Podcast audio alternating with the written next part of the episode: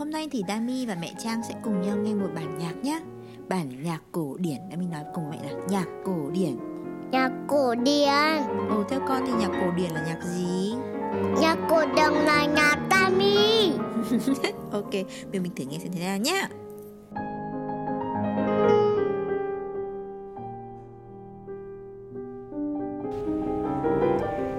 Chào bạn, bạn đang nghe podcast Piano Journal, nhật ký dương cầm, cùng với tôi, pianist Trang Trịnh.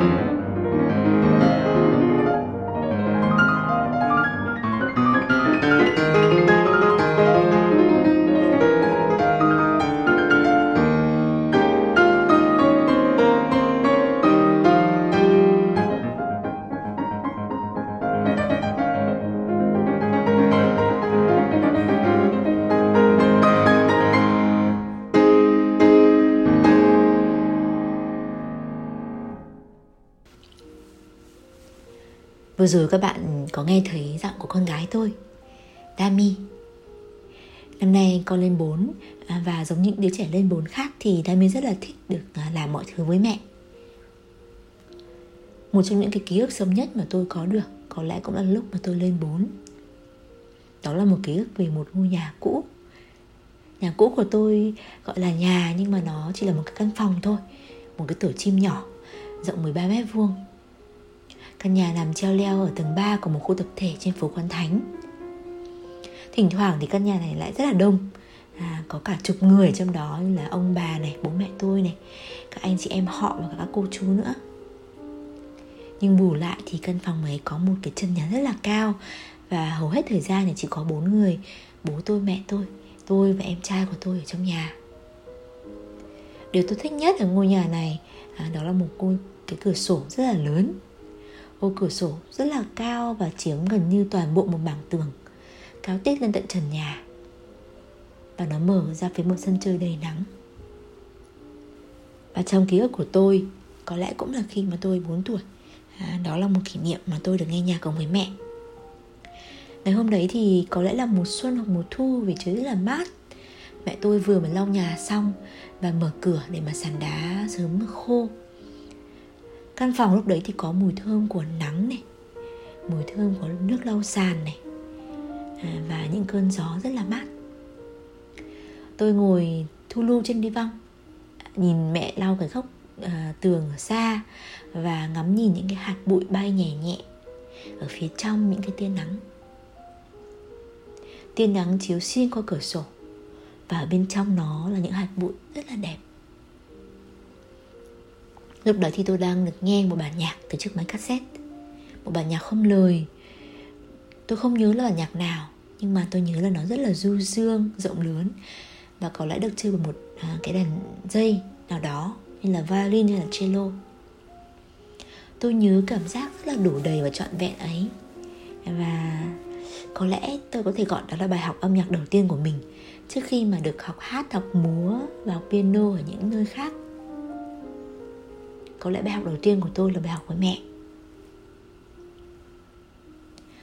Cha mẹ của tôi là những người vẫn tự nhận là những kẻ ngoại đạo trong âm nhạc. Họ không thực hành âm nhạc, nhưng họ có mong muốn rằng tôi có một cái thế giới nội tâm nhiều màu sắc. Tôi luôn cảm ơn họ rằng họ đã bắt đầu cho tôi đi trên con đường với âm nhạc này. Và cách đó chỉ rất đơn giản là tạo ra một không gian. Chính xác là mở cửa sổ ra và bật một bản nhạc hay. Đó là những nét vẽ đầu tiên trên bức tranh phong cảnh tâm hồn của tôi, mà sau này thì tôi sẽ tự nghịch ngoạc và tô vẽ nên nó. Họ dạy cho tôi rằng việc ngồi đó và ngắm bụi trong nắng và nghe nhạc không phải là một thứ tốn thời gian và vô bổ. Họ không xua tôi đi tập viết, mà họ cho phép tôi được ngồi ngắm những hạt bụi.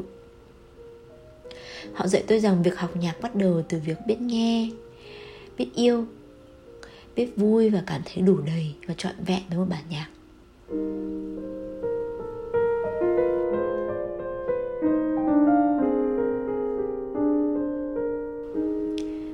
Bây giờ bạn có đang ở với gia đình của bạn không? Hay có thể bạn đang ở một mình? Có lẽ lúc nào, bất kỳ khi nào, chúng ta cũng đang vẽ nên phong cảnh của tâm hồn mình. Và đặc biệt là trong thời gian giãn cách này, có lẽ bạn cũng có nhiều thời gian hơn, dù là bạn ở một mình hay ở với gia đình, để chăm sóc cho phong cảnh tâm hồn của chính mình. Tôi tò mò không biết bạn sẽ làm gì. Liệu bạn có làm giống mẹ của tôi không? Mở cửa sổ ra và bật nhạc lên cho con của mình nghe. Chắc bạn cũng sẽ có rất là nhiều cách để mở ra những không gian đẹp đẽ cho con của mình, hay là cho chính mình. Có một cái điều gì đấy rất là đặc biệt với những ô cửa sổ. Hay có thể là những ô cửa sổ là những thứ khiến cho chúng ta cảm thấy rằng mình được tự do, mình được kết nối bằng cái việc mở cửa sổ ra, giống như việc là mình đang được kết nối với phong cảnh tâm hồn của chính mình vậy. Nhưng mà cũng giống như mọi người thì cũng đã những có lúc mà tôi quên mất không mở cửa sổ, và tôi quên mất không chăm sóc cho phong cảnh của tâm hồn mình.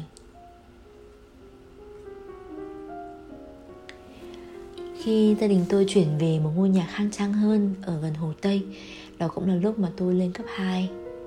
Và hàng ngày thì tôi sẽ đạp xe tới trường. Tôi có phòng riêng với một ô cửa sổ lớn. Nhưng mà lúc đó thì tôi không còn thời gian để ngồi ngắm nắng nữa. Lúc đó thì tôi nhớ là tôi đã học rất là nhiều. Học toán này, học văn, học thêm, học đàn này, rồi thỉnh thoảng đi học cờ vua, học thêm bộ môn thể dục, rồi đi luyện thi học sinh giỏi. Cùng với rất nhiều bạn bè khác thì tôi quay cuồng với kiến thức mỗi ngày. Nhưng mà ai cũng thế, nên tôi không cảm thấy điều đó là điều gì kỳ lạ. Tôi cũng bận rộn hơn với việc học hành và tập đàn. Tôi tham dự một vài cuộc thi nhỏ và đạt giải. Tôi quan tâm tới việc là làm sao để chơi được đàn hay hơn, để tiếp tục có kết quả tốt hơn.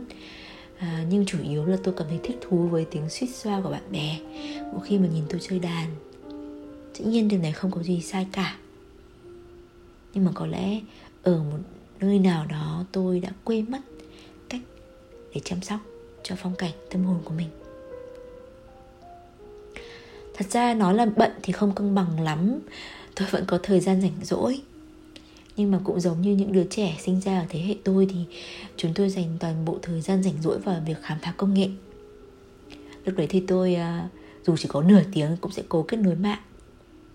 Mà nếu không kết nối mạng thì tôi sẽ buôn cháo điện thoại với cô bạn thân về tập phim tối hôm qua trên TV, hay là về tình yêu mới lớn. Tôi sẽ viết blog này, tôi sẽ đăng nhập vào các diễn đàn và tranh cãi về những vấn đề vô bổ, cho tới khi mà mẹ tôi yêu cầu là rút đường dây dial-up ra đi con, vì mẹ đang cần gọi điện thoại.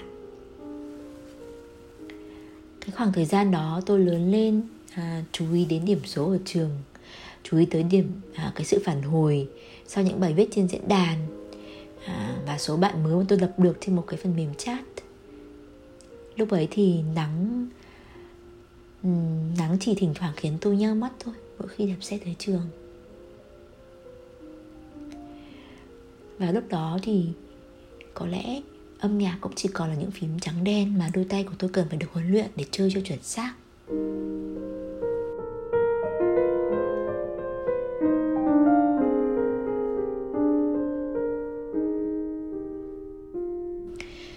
Cứ thế thì người nghệ sĩ trong tôi đóng cửa lại, đứa trẻ trong tôi đóng cửa lại và một thu lưu ngày một sâu hơn. Nó nhường tiếng cho những lo lắng về tương lai. Tôi quên mất cách nghỉ ngơi.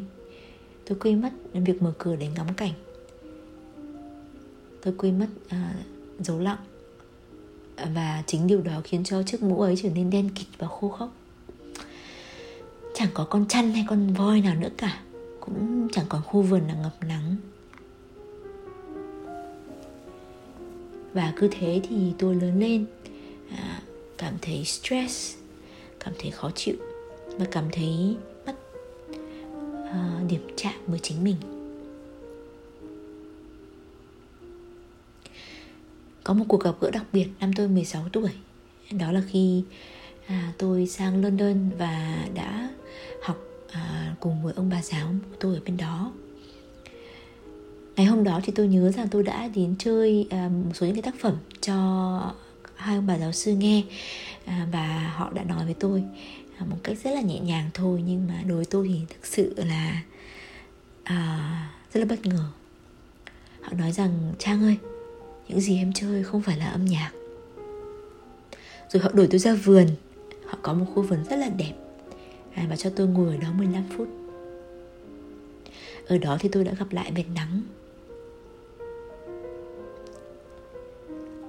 London thì luôn được mệnh danh là thành phố sương mù, nhưng mà ngày hôm đó thì nắng đã rất là đẹp. Nhà của ông bà giáo ở trên một khu tên là Golders Green ở zone 3 của London, khá xa trung tâm, nhưng rất yên tĩnh, gần công viên, có một cái cây rất to và rất nhiều hoa.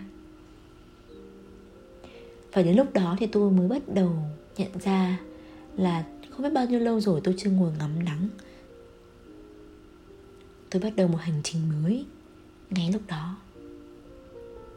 Hành trình gặp lại tia nắng ấy dạy cho tôi rất là nhiều điều về âm nhạc.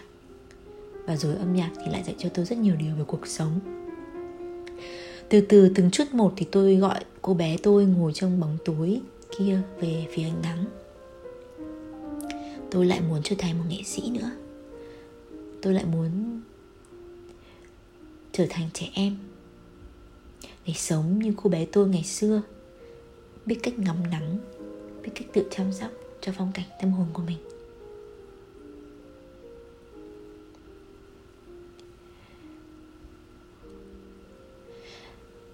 Dĩ nhiên không phải là tôi đã học được điều này một cách hoàn toàn.